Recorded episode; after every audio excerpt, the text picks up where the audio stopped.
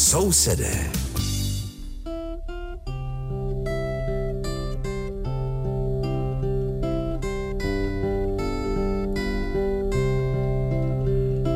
Liebe Hörerinnen und Hörer, Sie hören die Sendung Nachbarn, die den Deutschen in Tschechien gewidmet ist. Aus dem Rundfunkstudio in Karlsbad begrüßt Sie der Maler Richard und aus dem Studio in Aussig an der Elbe Veronika Kindlova.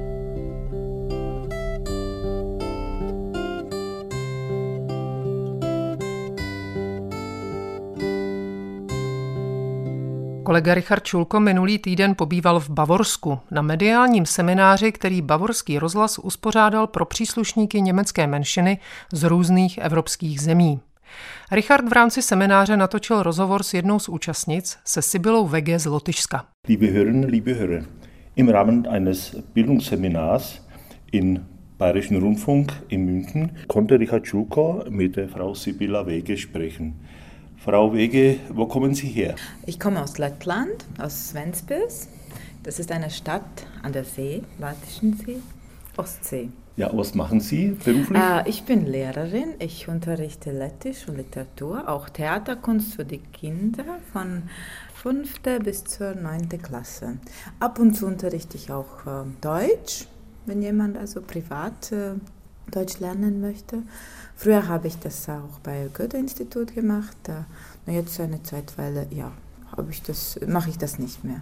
Sind Sie auch irgendwo oder irgendwie in die Vereinsarbeit der Deutschen in ah, Lettland eingebunden? Ja, ich bin an dem äh, Deutschen Kulturverein Ventspils angebunden, mache da Projekte. Wenn ich Zeit darauf habe, dann äh, mache ich Projekte für Jugendliche und Kinder, äh, was mit äh, Deutsch lernen verbunden ist also so Sommercamps mit äh, Deutsch lernen und äh, letztens hatten wir Podcasts, äh, Deutsch lernen, Podcasts und so weiter. Also ab und zu, ja, mache ich da auch irgendwas. Wir waren ja gemeinsam fünf Tage in München.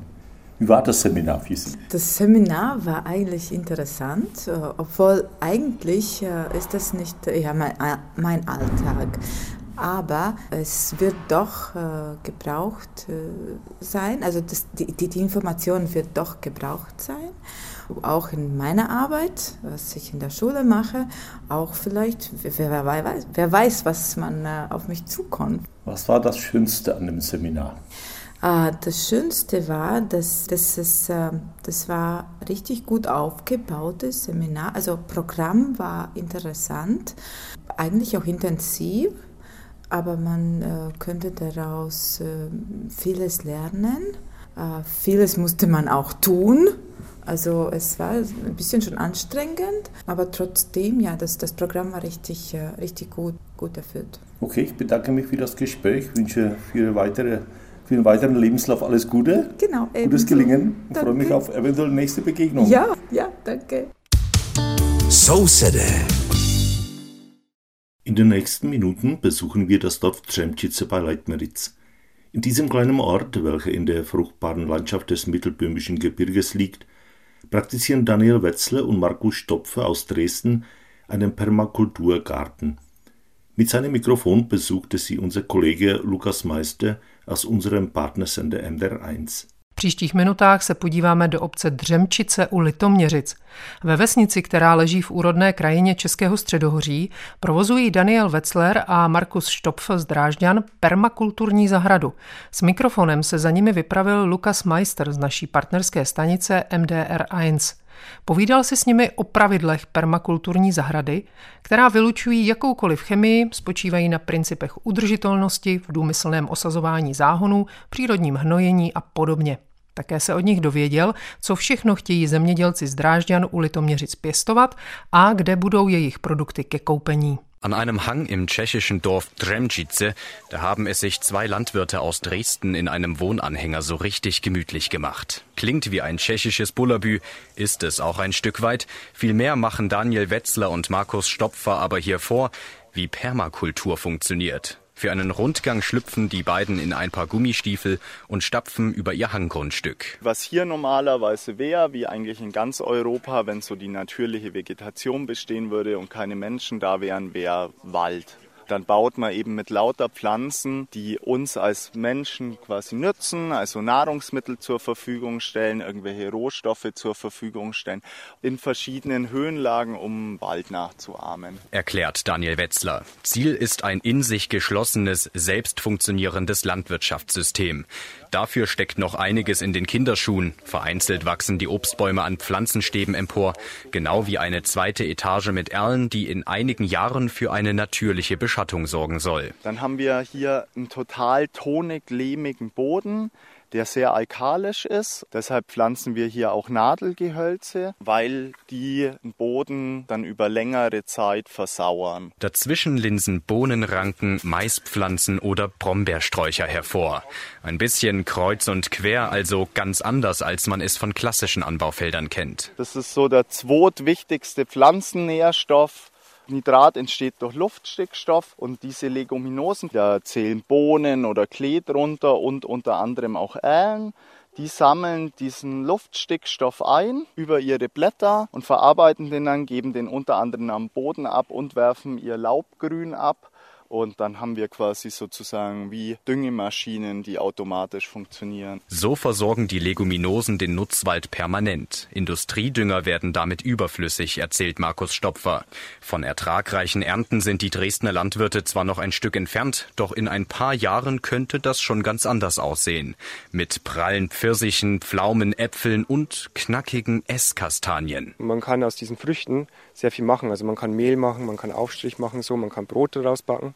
Und das ist halt wirklich eine Alternative, sage ich mal, zu so riesen Getreideflächen, weil das eben eine Frucht ist, wo ich die Kultur nicht jedes Jahr neu anlegen muss durch Umflügen und nicht so viel Fläche brauche. Und deshalb sind wir da auch Fan von der Pflanze, sage ich jetzt mal, und versuchen die wirklich öfter in unser System zu integrieren. Den Ertrag vermarkten Daniel Wetzler und Markus Stopfer schon jetzt über ihr Unternehmen Namnam Natura und beraten auch andere Landwirte, die auf Permakultur setzen wollen. Abgucken ist also ausdrücklich erwünscht.